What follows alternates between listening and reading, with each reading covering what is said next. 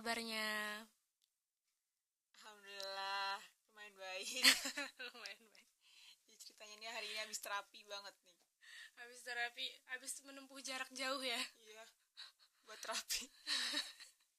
Semoga lekas sehat. Oke, jadi sekarang hari ini kita mau bahas Jerman lagi nih kak.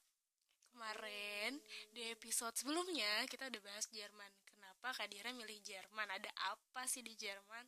Terus ngapain di Jerman? Lalu gimana caranya ke Jerman? Sekarang kita bahas masuk ke fase kedua yaitu bagaimana kehidupan di Jerman. Udah siap cerita belum? Insya Allah. Tapi ini kayaknya ceritanya panjang banget nih. Soalnya hidup di sana dua setengah tahun dirangkum jadi beberapa, eh bukan beberapa jam. Beberapa Gak nyampe sejam lah, beberapa menit. sejam. Gak apa-apa, kita dengerin, kita dengerin gimana kehidupan di Jerman dari bener kayak awal dateng di Jerman terus kan pasti belum punya siapa-siapa kan, nggak belum ada kenalan. Apa pas dateng apa emang udah barengan sama adek apa gimana? Eh, adekku berangkat duluan sebulan. Jadi kayak dia datang beneran sendiri. Berangkat sendiri. Terus gimana tuh? Eh sebenarnya bukan yang nggak kenal sama siapa-siapa, tapi udah kenal, cuman tinggalnya jauh-jauh aja gitu. Oh, jadi emang udah tahu ada teman-teman yang di Jerman. Maksudnya udah punya kenalan orang kan, yang dari Indonesia kan? Ada rata-rata sebenarnya belum pernah ketemu.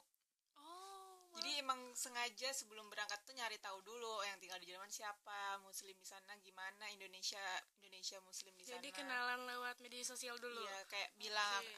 "Eh, aku mau homestay nih di Jerman, di daerah sini. Ntar kita bisa ketemuan gak dan lain-lain sengaja. Biar itu kan negara asing kan. Mhm. Jadi benar-benar yang kalau ada something wrong gitu ada yang bantuin ada yang lah. bantuin, ada yang nolongin gitu. Heeh.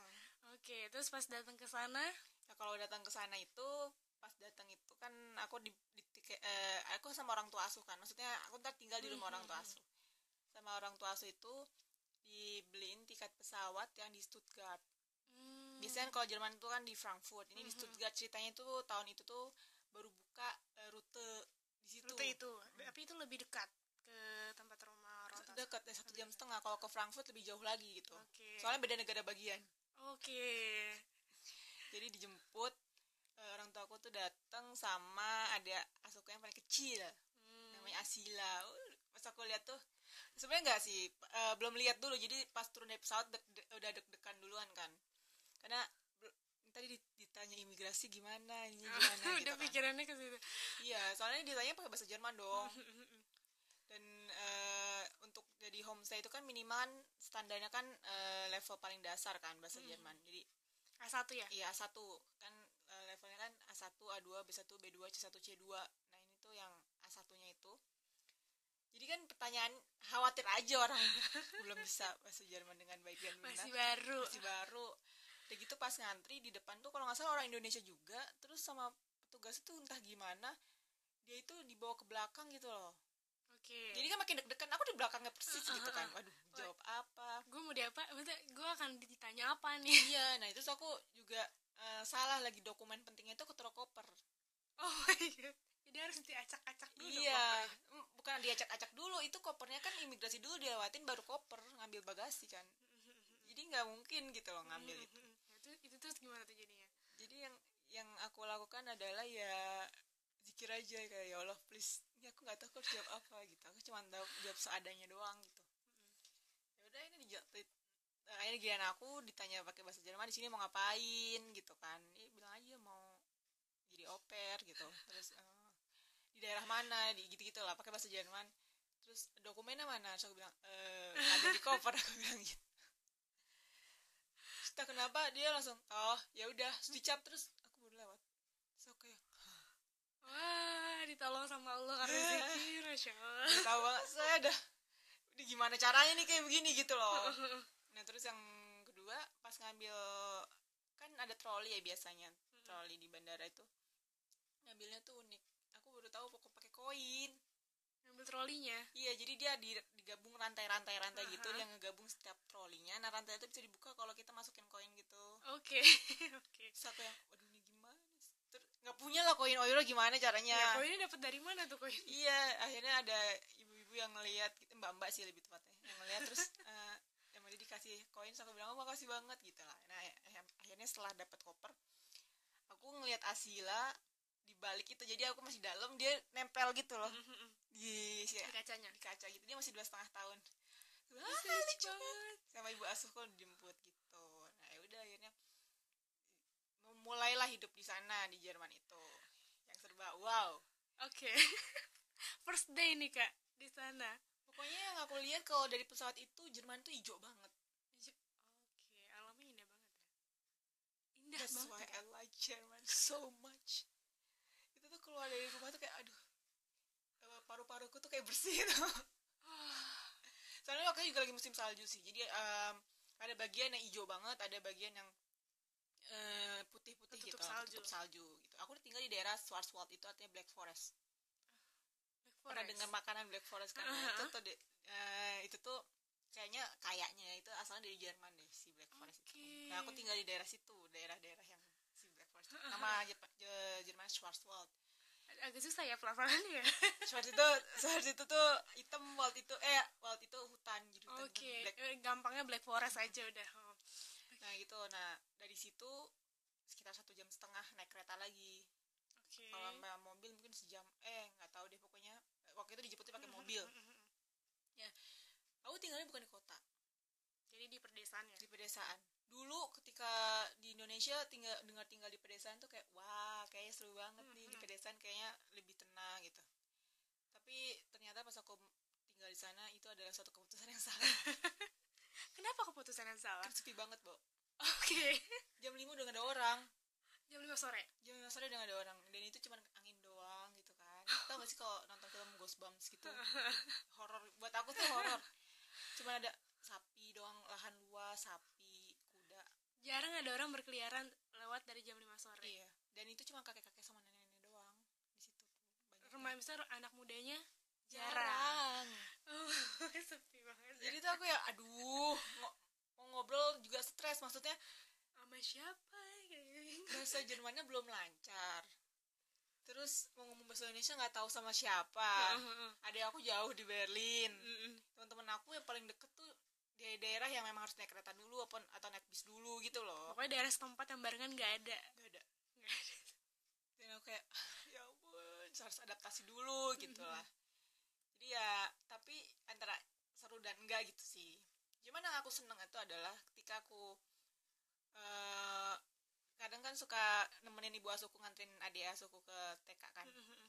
Itu paling seneng tuh ngelihat para bapak-bapak Jerman nganterin anaknya ke TK oh. Kataku aduh di sana bapak-bapak yang nganterin ya? Kadang kadang saking aku seringnya nemenin ibu asuhku ke TK tuh ngan- nganterin Asila sama kakaknya namanya Husein itu tuh aku tahu mana orang tuanya gantian. Tadinya bapaknya terus istrinya yang dateng gitu. Loh oke Atau kadang ja- saking seringnya. saking seringnya.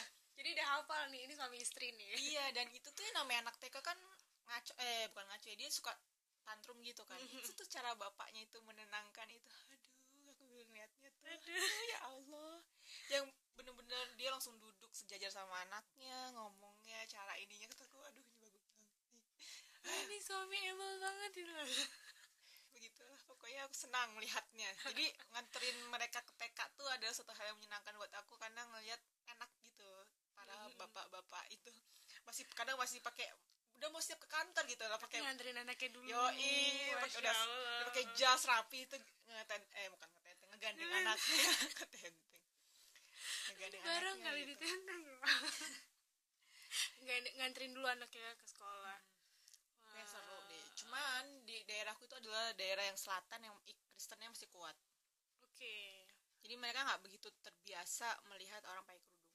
Dan bisa dibilang Kadira salah satunya nggak di sana? Iya nih yang dari awal pakai kerudung lah. Iya maksudnya satu satunya di sana yang pakai kerudung. Oh nggak ada beberapa misalnya orang-orang Turki gitu ya. Cuman nggak banyak. Kalau Stuttgart kan ibu kota negara bagian tuh udah banyak. Cuman kan aku tinggalnya bukan di kota pedesaan di ya. pedesaan. Dan kalau ditanya ngalamin apa sih kayak diskriminasi gitu gitu nggak sih? Islamophobia. Eh, sering banget kita dengar. Kalau aku pribadi sih sebenarnya nggak begitu di begitu parah sih. Cuman mereka kayak kalau duduk naik bis kalau misalnya bis penuh sisa tempat duduk cuman aku doang gitu. Yang kosong maksudnya aku dan sebelahnya gitu. Itu tas tuh udah aku pangku. Mereka tuh cuma ngeliatin doang nggak mau duduk di sebelah aku gitu loh. Oke. Jadi pas ketika turun langsung rebutan gitu. loh soalnya kan aku sempat ngelirik ke belakang gitu kayak penasaran kira-kira gimana sih langsung kayak gitu. Nah cuman begitu doang sih paling. Kalau aku di merasakan di diskriminasinya kayak gitu. Cuman ya bodo amat orang aku jarang naik bis juga. Aku sehari-hari banyak main sama keluarga itu.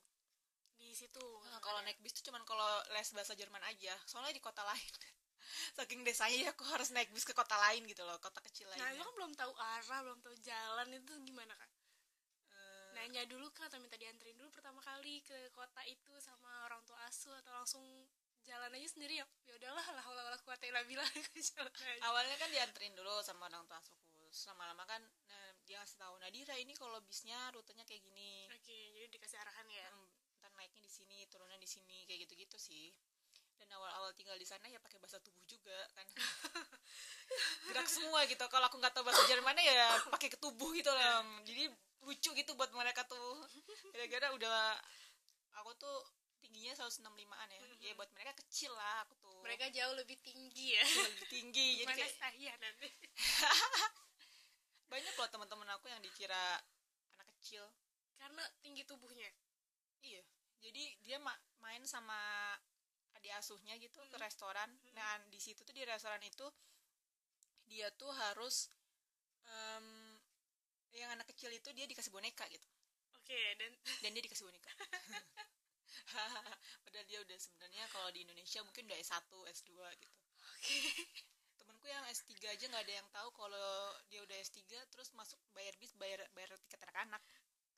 Eh, di satu sisi menguntungkan ya itu ya. ya sih menguntungkan di, di di sisi lain sebenarnya kalau mau marah-marah sih eh apaan sih gue dikira anak kecil Ya, bisa aja cuman berhubung kita tinggal di luar negeri dan Kota ya Ben udahlah lebih enak ngirit gitu kan. Jadi Ah, ya udah kalau Ya mereka ngira gue anak kecil ya udah loh gitu. bagus deh jadi Iya. pengiritan ya kan jadi ada tiket Lumayan dewasa dia Bang.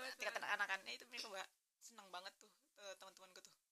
Dan aku pernah juga dikira eh dikira anak kecil aku juga kaget. Ini 106 aku tuh 165 loh. Itu gue jadi ngebayangin mereka setinggi apa sampai kayak dia disangka anak kecil.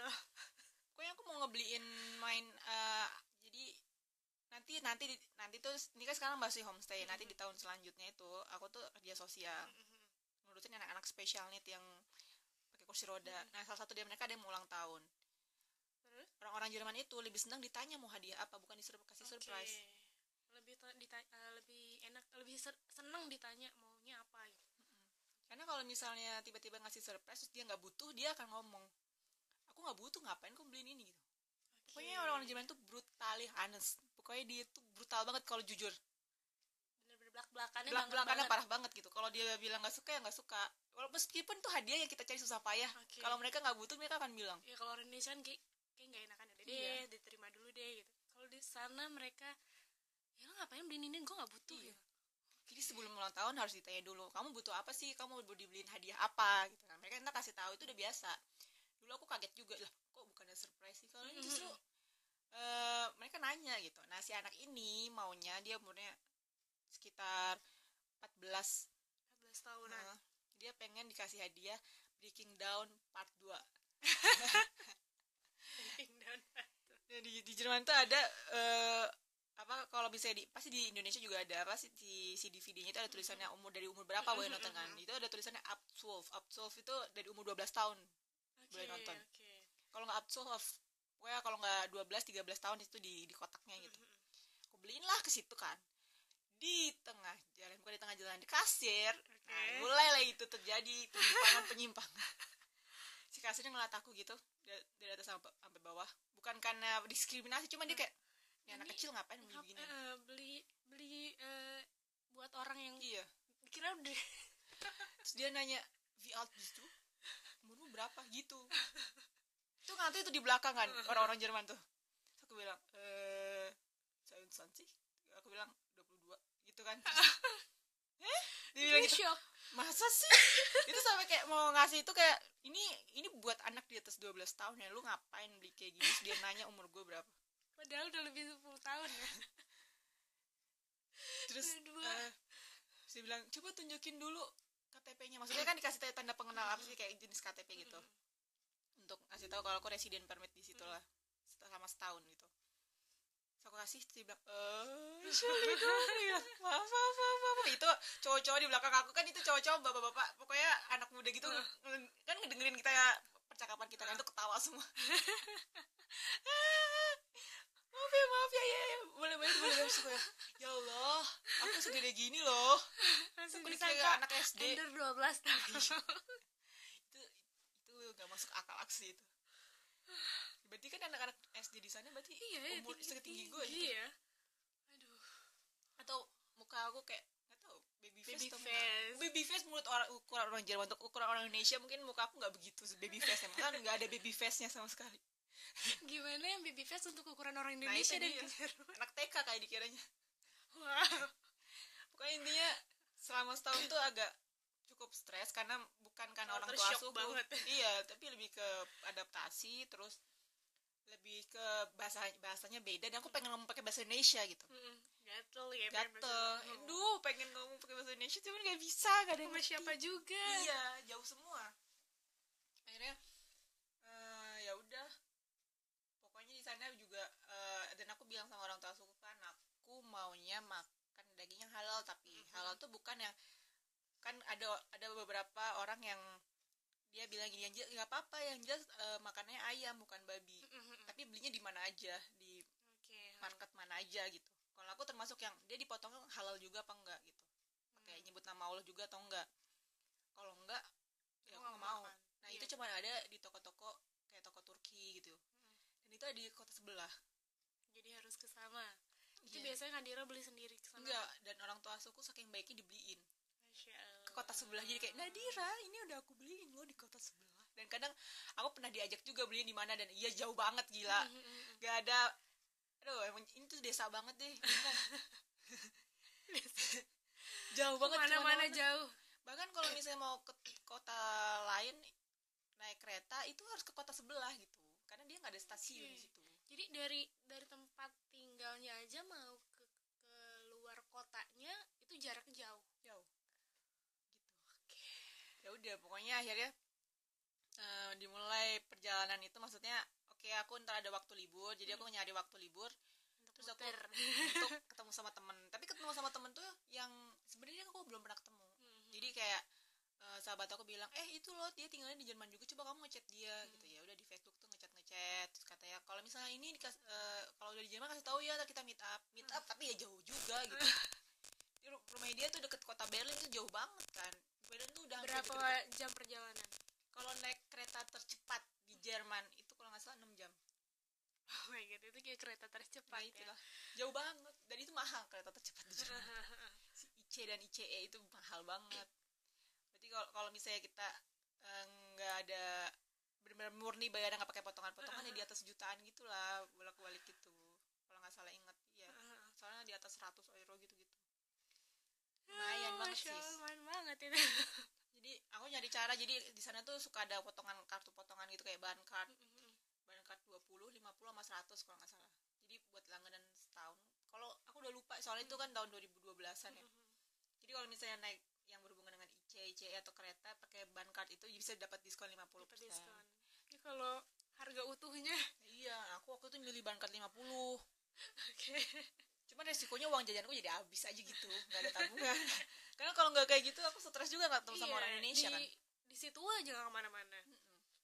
Terus sama yang paling deket di, di kota itu nggak ada emang bener-bener jauh-jauh semua. Iya. lumayan dia susah kalau buat ah. ke mana-mana. Makanya diusahain banget kan nah temanku ini dia anak kuliah. Nah, eh, nah, dia tuh tinggalnya di daerah Halle Saale. Pokoknya dia dua jam naik kereta dari Berlin pakai kereta Oke. regionalan ini winter kan Mm-mm. nah aku kena sial nih di winter waktu aku datang itu adalah itu lagi cuacanya di Jerman jelek banget sehingga winternya enam bulan oke Nggak bisa tiga bulan tuh. Ah. wah itu kulit udah kering banget sampai berdarah sendiri gitu kulit itu nah itu tuh hidung tuh berdarah sendiri karena kering banget kan Mm-mm.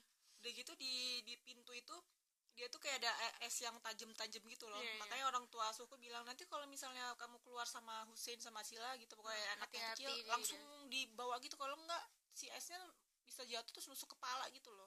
Oh terus eh, di bagi di daerahku tuh kan saljunya banyak banget. Jadi eh, si adik asuhku tuh dia tuh ketiban maksudnya tinggi saljunya tuh melebihi dia gitu. Saking tebel itu. Tebel banget. Orang orang di daerah waktu itu sampai lutut oh my god.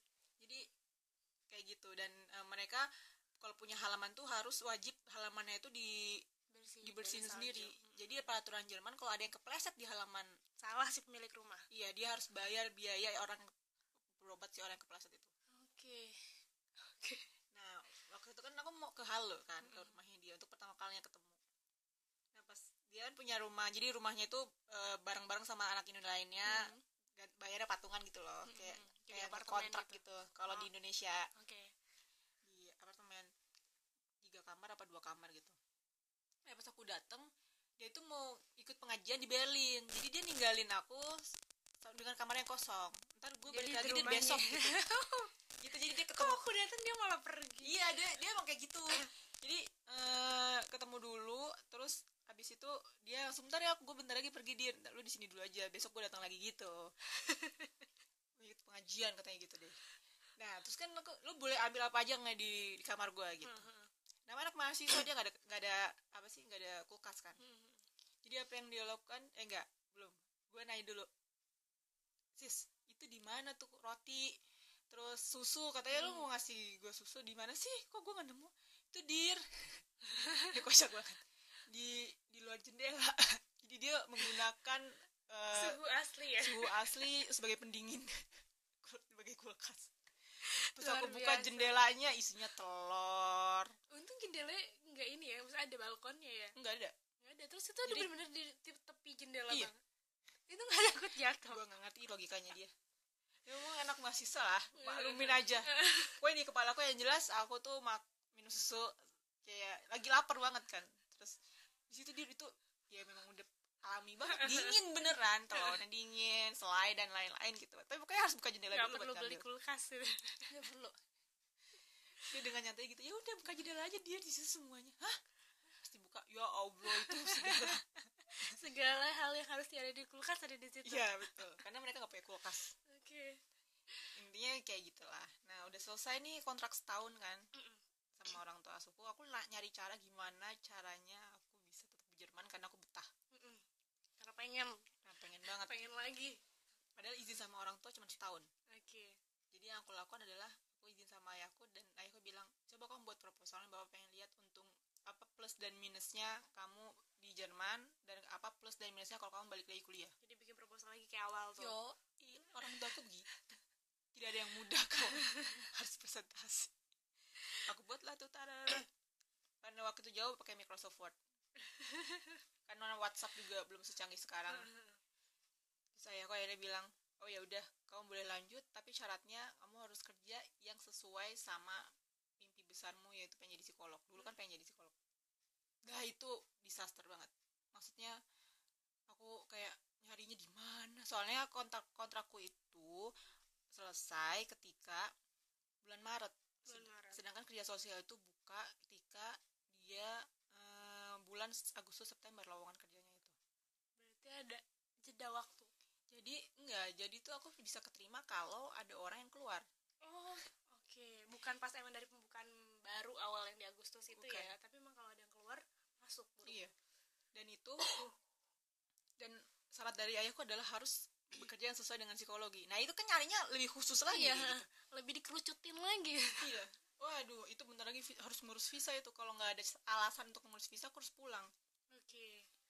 Nah itu tuh dan namanya tuh kalau di Jerman tuh kerja sosial tuh namanya FSJ FSJ J itu kan bahasa Jerman dibacanya YOT Yuk. itu Freiwillige Social Jahr artinya kerja sosial. Itu program di mana jadi kayak anak-anak Jerman kalau udah lulus SMA lah istilahnya itu bingung. Gue kuliah jurusan apa ya gitu. Terus akhirnya yang dilakukan pemerintah itu membuka kerja-kerja sosial gitu sehingga mereka tahu oh ini buat gue nih ini bukan buat Gua gue nih gitu. setipe yang main ini oh, kerjanya. jadi kayak nggak salah jurusan mereka udah tahu pengen ambil jurusan apa. Oke. Nah itu program itu juga dibuka untuk orang asing. Jadi orang asing boleh. Orang asing boleh ikutan. Nah biasanya biasanya mereka meminta syarat bahasa yang lebih tinggi. Nggak cuma A1 doang. Hmm. karena membutuhkan dibutuhkan komunikasikan yang di- kayak kerja beneran gitu lah. Ya udah ini aku lakuin Bismillah aja. So aku buat eh, lamaran kerja namanya Lebenslauf itu lamar CV gitu seadanya gitu kuliah di mana terus kenapa lagi ngapain gitu terus eh, buat motivation letter juga. Kenapa sih pengennya tujuannya kayak gini gini gini gitu? Cuman gitu doang. Dan sederhana kok cuman satu paragraf gitu kayaknya motivation letternya. Itu aku ngela aku nyari kan tiap hari itu eh, sabar harus penuh kesabaran banget karena ya itu aku nyari tempat kosong kan. Dan itu bener-bener fokus lagi. Aku maunya yang berhubungan jurusannya udah ya nggak itu doang. Mm, berhubungan dengan ya kalau ya corporate behinderung itu artinya yang kelainan misalnya fisik atau yang bagian itulah gitu. Ya nggak semuanya kan ada. Akhirnya aku udah udah dalam posisi udah udah kalau emang harus pulang pulang aja. Akhirnya waktu itu aku doa sama Allah kayak gini. Ini adalah doa yang bukan redaksi doa yang akhirnya mungkin mengubah hidup aku kayaknya oke. Jadi doa dan tetap pasrah jadi aku bilang gini ya Allah eh, aku aku butuh pekerjaan. Di di dunia eh, di Jerman ini hanya engkau yang tahu mana tempat yang bisa menerima aku apa adanya. Yang dengan agamaku dengan penampilanku yang penampilanku pakai gitu. Iya. Pasti engkau yang tahu ada di mana sedangkan aku nggak tahu. Hmm. kalau ada tolong pilihkan aku ke sana. Tapi kalau nggak ada nggak ada yang bisa menerima aku dengan Hmm. cara seperti itu maka aku rela pulang ke Indonesia meskipun aku nggak mau. Oke. Jadi udah udah doanya udah kayak gitu. Aku inget banget habis sholat duha kalau nggak salah. Baru selesai doa kayak gitu telepon berbunyi. Terus orang tua suku lagi nggak ada dan aku yang ngangkat. Terus dia bilang "Eh, good morning kan selamat pagi. Ini Frau Imamah nama belakangku Imamah terus eh, Nona Imamah terus aku bilang iya kenapa? Ini kita dari dia nyebutin si tempatnya terus aku bilang kamu kan waktu itu ngasih lamaran kerja kan lamaran buat kerja sosial kamu mau nggak di tempat oke kita? oke oke. Nah, terus kamu kalaupun mau maunya ditempatin di mana? Dia nanya gitu. Oke. Nah kan karena aku tuh nggak mau lagi tinggal di desa kan. Mm-mm. aku pengen banyak sosialisasi sama orang Indonesia gitu. Yang deket ke mana-mana yang juga. deket ke mana-mana kota besar istilahnya. Tapi yang nggak terlalu sulit eh, kok transportasinya. Oke. Karena waktu itu sempat juga aku mengeluangkan waktu ke Berlin itu transportasinya Allah Akbar. Kalau komuter lain kayak kayak sama kayak komuter lain di Indonesia itu si garisnya tuh banyak banget. Terus aku bingung itu di mana sih gitu. Oh ya. Pusing sih itu. Terus aku udah karena aku tuh gampang nyasar. Jadi masjid Indonesia yang cuma 10 menit dari stasiun itu tuh aku nggak bisa nyasar. ber menit-menit sampai sejam harus ya. nelfon adik aku dan adik aku bilang mbak diem dulu lihat kanan di kanan apa di depan apa di belakang apa di kiri apa oh kalau kayak gitu berarti jalannya lurus ke sana lurus adik aku tuh udah sampai dia jago soal mapping kayak gitu Oke, kan oke. jadi aku tuh nggak nemu yang kayak gitu jadi aku berdoa sama Allah ya Allah kasih aku kota yang itu buat aku mudah gitu si Mhm. transportasinya nah orang yang ditelepon tuh nanya kamu mau di kota Tempatnya mana mana?" gitu "Eh, ya aku mau di kota besar gitu. Eh, terus aku jelasin kenapa? Ya nggak biar deket sama adik aku aja. Emang adikmu di mana? Adikku di Berlin. Mm. oh mau nggak di Hanover dia bilang gitu. Itu ada proyek besar yang berhubungan dengan orang-orang berkebutuhan khusus. Hmm. kamu mau nggak di situ? Kalau mau tes dulu percobaan dulu. Kalau cocok lanjutin ke situ gitu. Oke. Aku kayak "Wah, alhamdulillah ya Allah gitu kan. Nah itu. Dan sempet eh, pokoknya aku percobaan dua kali. Ada yang buat orang dewasa ya, yang pakai kursi roda ada yang buat anak-anak. Eh waktu itu belum ada yang dewasa dulu. Cuman ternyata pas udah di ke sana mereka bilang nggak "Eh, kayaknya nggak jadi dia nerima orang baru gitu. Hmm, jadi di tempat lain aja. Nah pas banget ditawarin lagi yang bagian anak-anak. Oke. Lembaganya sama cuman beda tempat. Beda tempat. Kotanya tetap sama cuman kayak mana ya Bogor Kabupaten. Sama Bogor kota Bogor gitu. Kota gitu loh tapi tetap di Hanover juga. Nah pas aku datang ke sana aku udah menyiapkan diri ditanyanya apa. Oke. Karena eh, VFSZ ini adalah banyak rumor-rumor sebelum aku daftar itu mereka tuh banyak tempat kerjaan yang minta kita buka kerudung. Oke. Dan aku nggak mau kan pastinya. Mm-mm. jadi eh, aku udah tahu eh, dan banyak teman-temanku yang dia membuka kerudungnya hanya demi kerja di Jerman. Jadi sebelum kehadiran di situ ada pernah di situ banyak. Bukan di situ maksudnya di, di daerah-daerah Jerman ada yang meminta Oh, itu. oke oke oke. Tapi kayaknya belum pernah ada orang Indonesia yang kerja di situ. Di, di tempat aku maksudnya. Iya tapi aku udah siap-siap bakal ditanya itu. Dan sebagian besar teman-temanku lebih memilih membuka kerudungnya dibandingkan mempertahankan itu. Karena mereka lebih Jerman di mana mereka mau mempertahankan akidahnya gitu. Nah aku waktu itu bilang sama Allah kalau memang mereka nggak bisa nerima aku aku akan pulang. Walaupun, walaupun aku aku nggak mau. nggak mau jadi sambil jalan aku kayak gitu aja doanya. Pas dateng dari awal aku udah tahu tatapan mereka apa. Wah dari atas sampai bawah diliatin. Bakal ditanya nih aku udah tahu nih pasti bakal ditanya. Duduklah gitu. Terus mereka nanya. Nanya basa basi pertanyaan pertama adalah bisa nggak kerudungnya dilepas? Langsung? Langsung. Terus aku mikirkan apa ya cara yang paling mudah yang itu tidak menyakiti mereka tapi aku menunjukkan kalau aku nggak mau. Oke. Aku mikir orang Jerman itu kan agak kaku ya udahlah aku sok-sokan kayak sok polos gitu. Kayak anak kecil yang enggak. Jawabnya tuh yang bilang nine gitu loh. Aku bilang nine gitu. Terus tuh aku bilang kan nine itu artinya enggak. Eh, terus tuh loh kenapa memang yang buat dia mereka tuh ini tuh anak-anak kecil yang dia tuh butuh perhatian khusus. Kalau pakai kerudung tuh kamu tuh gak higienis aktivitas, tidak. gitu. Oh. buat mereka tuh lebih ke, ke arah higienisnya gitu. Oke oke. Terus tuh eh, belum sempet aku jawab lagi terus dia nanya aku tahu kamu harus sholat kan lima kali sehari lima kali.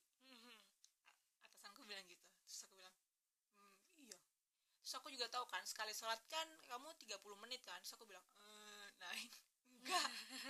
Dan mana sholat tiga maksud aku ya kalau baca al-baqarah bisa jadi sih. Cuman kan ke, kemungkinan kecil banget aku baca al-baqarah ketika lagi kerja gitu. Terus aku bilang enggak loh. Waktu itu ada kok dia yang kerja di sini tapi orang timur tengah oke. Dia tuh kalau misalnya izin sholat dia tuh nggak balik-balik sampai setengah jam kemudian. Oke.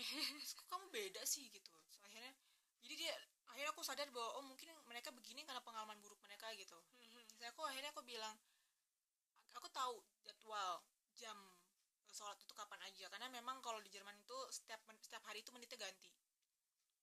Setiap hari menitnya ganti? Iya jadi kadang bisa sholatnya jam 17 15 besoknya jam 17 18 terus Oke, nambah nambah nambah gitu aku tahu kapan waktu aku sholat ketika aku masih sibuk sama kalian eh, sama kerjaan Hmm. aku akan mengerjakan itu dulu karena aku tahu jadwal sholatnya tuh kapan gitu. Dan aku akan selalu izin kalau aku harus sholat gitu.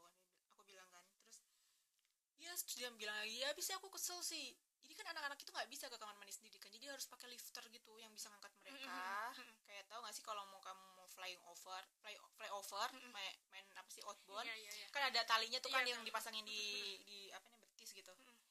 Nah itu tuh jadi harus ini. Harus pasangin alat dulu. Harus dipasangin alat dulu terus diturunin lagi taruh di di di kamar mandinya habis itu eh, ditungguin mereka selesai gitu.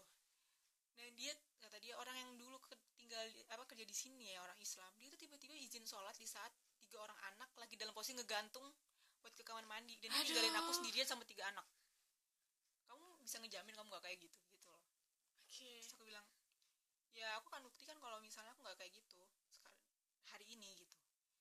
Terus eh, dia bilang oh. Terus ya udah ya selama seharian itu di training lah. bukan itu yang aku, dia melihat aku bekerja. Oh langsung iya gimana berinteraksi sama anak-anak. Karena kalau anak-anak yang nggak suka sama orang di situ kayak si aku misalnya aku nggak akan diterima. Karena mereka penting banget kebahagiaan si anak-anak itu. Oke oke. Nah beruntungnya bagi- buat orang Indonesia adalah kita tuh mukanya ramah maksudnya ekspresif gitu.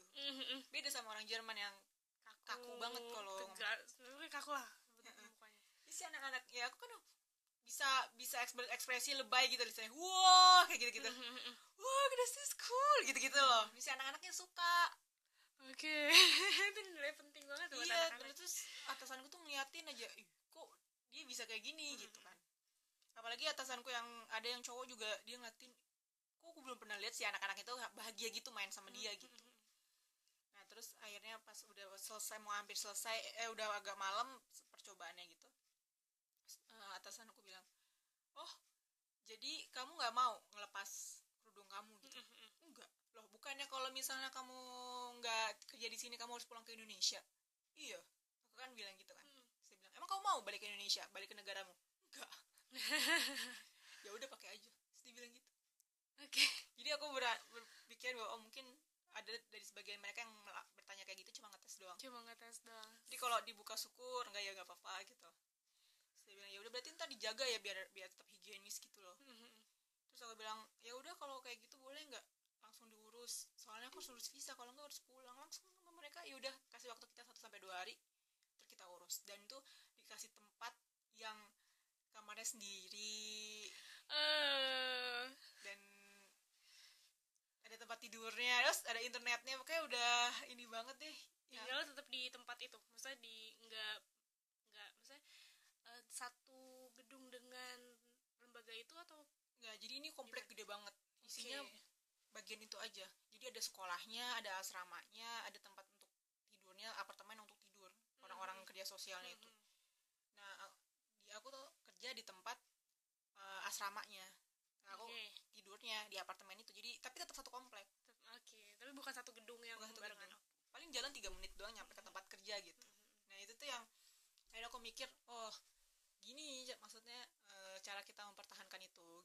Bisa jadi mereka bukan yang nggak suka tapi mereka nggak ngerti aja gitu. Dan punya pengalaman yang buruk tentang itu. Sama orang sebelumnya. Iya. Dan Hanover itu adalah kota yang buat aku indah banget. Karena transportasinya tuh gampang banget. Ke mana-mana enak ya. Iya terus orang-orang Indonesia juga seru gitu. Jadi itu yang akhirnya aku percaya banget bahwa rencana Allah tuh emang selalu indah dari rencana kita yang terindah gitu. Mintanya cuma segitu. Udah detail aku mintanya. Dikasih Allah tuh lebih wow lagi gitu loh. Yang gajinya juga gede. Mhm. kan dikasih gaji kan itu lumayan. Kalau ditabung-tabung ya bisa traveling ke mana-mana gitu. Loh Mhm. lumayan banget. Terus orangnya enak-enak atasanku juga enak banget. Dan mereka tuh sangat pengen aku tuh eh, aku tuh makan satu meja sama mereka gitu. Masalahnya kan aku nggak makan makanan tertentu kan. Iya. Jadi aku harus ngejelasin lagi sama mereka terus akhirnya mereka bilang loh ini kita udah beliin ayam loh sama sapi loh. Aku bilang mereka taunya udah halal Iya. bukan babi aja. Aku bilang ah udah nih halal. Aku bilang tapi itu nggak halal. Emang halal tuh kayak gimana sih? Hal itu udah aku jelasin kan. Apa, emang bedanya apa ya disebut nama Tuhan aku kalau motong gitu gitu Mhm. oh. Nah terus saking mereka pengen banget aku makan satu meja makan daging gitu ya. Toko Turki terus dia bilang Nadira aku udah beli ini daging buat kamu khusus. Dan aku udah nanya ke tukangnya apakah ini halal? Dia bilang iya jadi kamu harus makan bareng kita. Baik banget. Itu makanya itu aku ya ya Allah atasan aku baik-baik banget. Terus dikasih waktu so, eh, dikasih waktu sholat malah mereka nanya loh bukannya ini waktu kamu sholat ya? Hmm, diingetin mau ya? Sholat dulu sana gitu. Ya agak susah kalau ngejelasin aku lagi hate sama atasan aku yang cowok. Iya PR baru lagi kamu nggak sholat sih bukannya kamu harus sholat. Em, aku lagi lagi lagi dapat lagi hate emang kalau lagi hate nggak sholat ya? Aduh. PR sih. Jadi Terus tapi sempat ngerasain puasa di sana juga nggak? Wah ya lumayan itu. Puasa di sana itu pas musim panas soalnya. Oke. Lebih panjang ya dari Indonesia. Itu sahurnya jam 3 hmm. bukanya jam setengah sepuluh malam jam sepuluh. Jadi sementara aku harus kerja sif-sifan gitu. Wah itu kalau udah kerja waktu itu pengalaman yang paling lucu itu adalah jadi mungkin karena aku ekspresif itu. Mhm. jadi aku disukai sama anak-anak itu. Dan mereka rebutan pengen mandi sama aku. Oke pengen dimainin nyebar apa eh, Sama sama Nadira. Nadira. Ih street Nadira. Tuition gitu gitulah. Nanya Nadira masuknya kapan? Pagi siang sore shiftnya besok. Siang. Ya udah aku mandinya siang. Ya bilang ke bilang ke nungguin. iya. Nah, soalnya apa? Soalnya kalau pas mandiin mereka itu aku nggak diem aja gitu loh nggak. Jadi ngajak ngobrol wah heboh gitu loh. Namanya walaupun anak spesialit yang mereka juga susah ngomong itu ya mereka suka suka didengerin ngomong. gitu. Jadi mereka rebutan pengen sama aku terus pengen tidur diantrin tidur tuh sama aku kayak gitu gitu. Nah, ini anak ini beratnya tuh di atas 100 kilo. Karena badannya itu gede dan isinya air doang. Hmm. dia baunya mandi sama aku. Posisinya aku lagi puasa. Aduh dari ngebangunin dia tidur dari tempat tidur itu aja. Itu aku udah mau pingsan. Karena harus ngedorong dulu salah satu Hmm. eh masa didorong ke kanan didorong ke kiri masukin si talinya biar Mhm. bisa keangkat. Itu kan tenaganya gede banget. Itu udah udah ngos-ngosan gitu kan. Mandi berdiri dia nggak mau mandi tanpa ngobrol. Jadi aku berdiri sejam hampir dua jam sejam setengah buat mandinya lama dia. banget ya? Jadi seneng main-main aja kayak ketawa TV udah gitu dia bilang Nadira aku mau party jadi aku pengen kamu dandanin aku. Sebenarnya aku nggak bisa dandan cuman aku adalah dia dia walaupun dia nggak bisa ngegerakin badannya dia uh, kepala eh, dia tuh cara otak tuh dia cerdas gitu. Mhm. nggak ada nggak ada eh, kekurangan di otaknya. Mhm. jadi dia suka ngeliatin YouTube tutorial make up abis itu yang ngedanin dia dia harus dikasih tahu dia kasih tahu ntar ini warnanya ini ya kamu ngedakinnya kayak gini. Dia ngasih tahu gitu. Oke nah atasan aku orang-orang Jerman ini dia nggak tahan ngelakuin itu. Kayak apa kamu ribet banget sih? Udah gini aja gitu. Nah kalau aku kan ya udah lakuin aja gitu. Nah mereka dia suka kan? Jadi aku harus me- mencatok rambutnya dulu pakai bajunya aja aku udah ngos-ngosan belum pakai yang warna ah segala macam tuh aku yang udah udah udah mau pingsan banget. Terus sampai dia bilang nah dia buka aja puasanya dia ngapain sih puasa? Gitu. Dia bilang aku bilang gak mau. Dia udah jam satu udah setengah hampir Udah setengah nggak mau ah. Terus aku duduk dulu gitu. Terus harus duduk dulu. Udah agak mendingan baru dandanin lagi. Dandanin lagi. Sampai atasanku datang terus dia bilang udah udah selesai nih atasanku datang datengin aku. Terus dia bilang ke orang-orang jangan ada yang gangguin Nadira selama beberapa jam ke depan biarin dia istirahat. Ada berarti satu orang aja. Iya dan itu yang aku hargai banget karena mereka nggak nyuruh aku ih ngapain sih puasa gini? Nggak nyanyinya cuman menghargai banget gitu. Dan aku belajar banget kenapa mereka eh menghargai aku banget. Karena mereka bilang sebelum kamu datang ke sini kita ngerasa bahwa Islam itu aneh banget. Cuman kamu bisa menunjukkan ke kita kalau itu biasa aja gitu. Karena aku ngejelasinnya juga sambil ketawa-ketawa kenapa aku harus pakai kerudung? Kenapa aku harus sholat lima waktu? Nggak bukan dengan ada yang nggak bisa iya itu nggak bisa nih? Haram nih enggak cuman yang enggak. Kayak sok sosokan polos gitu loh. Dan itu yang mereka nggak punya. Mereka kan kaku banget kan. Jadi aku kayak anak kecil yang polos gitu yang enggak aku mau pakai kerudung. Enggak aku makannya ayam halal. ayam halal bukan cuma ayam. Mereka ayam. Mereka tuh kenapa sih kamu makannya kayak kambing isinya? Cuman salad doang. Ya habisnya nggak halal sih. Cuman gitu doang. Tapi aku nggak minta. enggak pokoknya aku maunya enggak gitu. Dan mereka akhirnya meng- menghargai itu gitu loh. Dan dan untuk ukuran Indonesia apa di dikelilingin anjing tuh deg-degan banget kan. Mereka punya anjing segede, segede badan aku tuh dua. Itu tuh menakutkan. Ya jadi aku "Aduh, gimana nih biar gak kena. Najisnya kan aku sampai lucu sih jadi ya. Tapi dan anjing itu suka banget sama aku. Jadi ngikutin ke mana-mana tapi anjing gede gitu herder gitu loh. Serem warna hitam. sih? Aku sih takut sama anjingnya kan langsung kabur. Ya iya dan ya, tapi itu buat aku seru banget tinggal di situ jadi aku paham. Dan di Hanover itu di pusat kotanya mereka gantian waktu zaman aku yang nggak tahu sekarang. Gantian misalnya dua minggu sekali misionaris yang nyebarin tentang agamanya terus setelah itu Islam bagi-bagi Quran gratis gitu.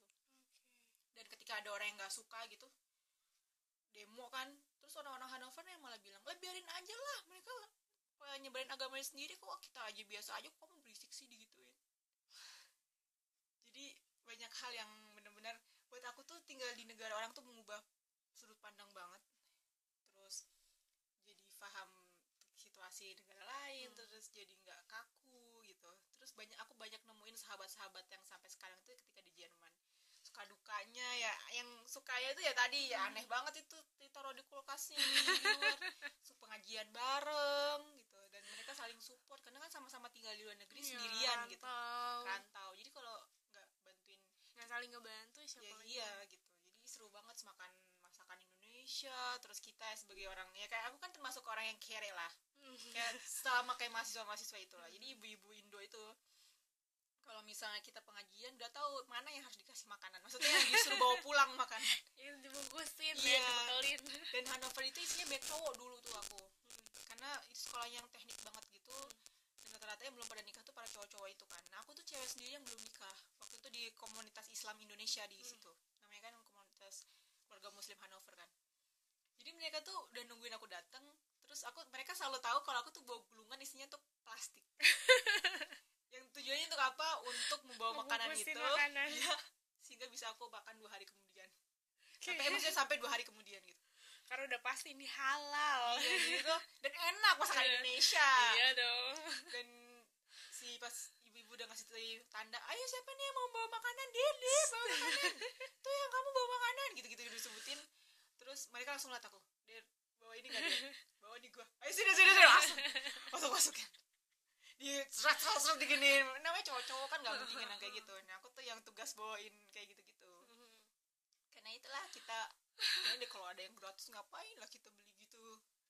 Bener bener bener. Itu masakan Indonesia lagi. makan Indonesia lagi gitu. Nemu di mana lagi coba?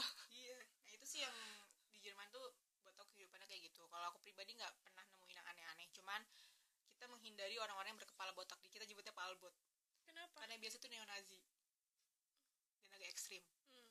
jadi lebih lebih seneng kalau orang Indonesia itu jalan berombongan. Terus kalau ngeliat yang botak tuh kita mundur per- perlahan terus kita nyaman cari jalan lain gitu. Walaupun sebenarnya mungkin mereka bukan neonazi cuman kita kayak udah takut ya gitu. udah waspada duluan Iya, lah. paling gitu doang sih.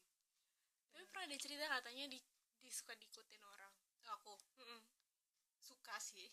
Nggak tahu aku punya apa dalam diri sendiri dalam diriku sendiri. Pokoknya sering diikutin sampai dikejar-kejar gitu pernah.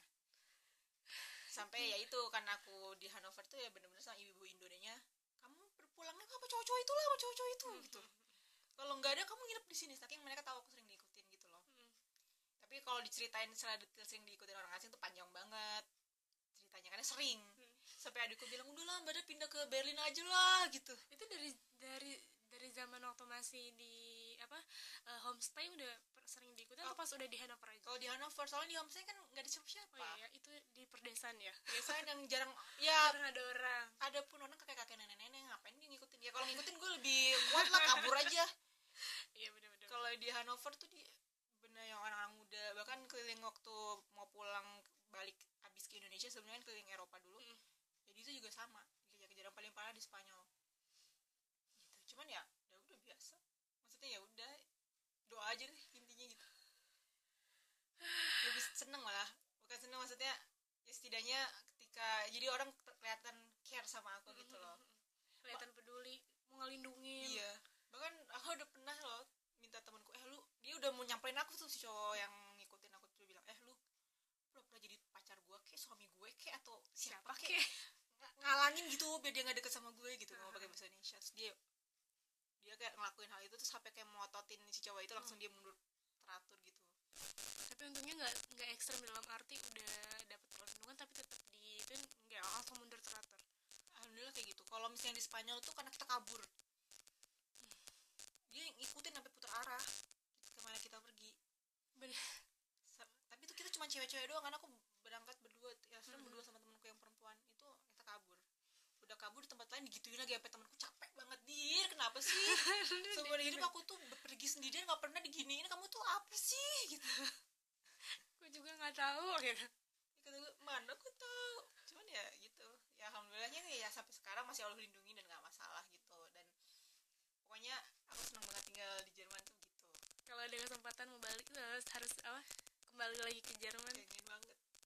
Kira-kira mau ngapain kalau ada kesempatan balik lagi ke Jerman? Tinggal suami kali Ya seru gitu loh. Soalnya aku sering ngeliatin teman-temanku tuh yang punya suami di sana yang entah itu orang Indonesia atau orang asing. Seru ngeliatnya berja belanja berdua. Hmm. soalnya nggak ada pembantu kan? nggak ada pembantu biasanya. Aduh. Gitu jadi kayak berbagi kan peraturan di sana kan berat banget. Jadi berbagi tugasnya tuh ini banget gitu. Enak ngeliat saling bantu gotong royong bener-bener nggak ada siapa-siapa lagi berdua doang. Dan emang secara aku pribadi aku suka bahasanya Oke. aku tuh aku seneng dengernya orang Jerman ngomong gitu jadi buat aku lucu aja gitu. Oke. Gitu paling sih pengalaman di Jerman. Eh, ya aku lebih suka kerja kayak gitu.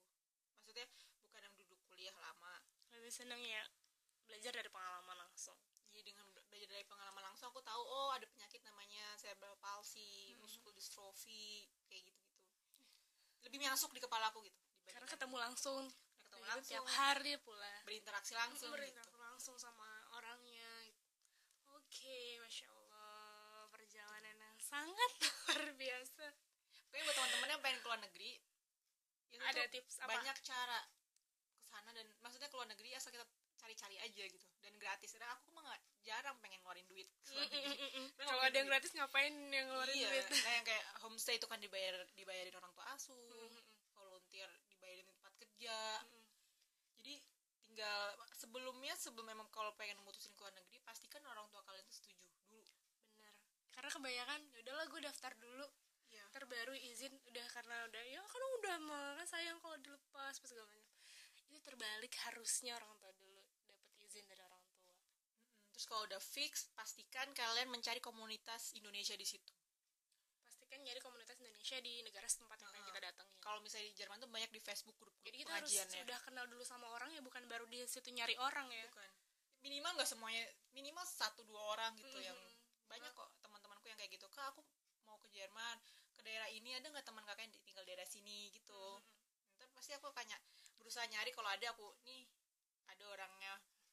Mungkin kamu bisa ngehubungin dia. Jadi jadi malah kenal deket sampai sekarang karena jadi ketemu waktu di Jerman itu ngebantuin dan lain-lain terus gitu. ngebantuin orang lain juga pengen ke Jerman. Nih nih hubungin dia aja.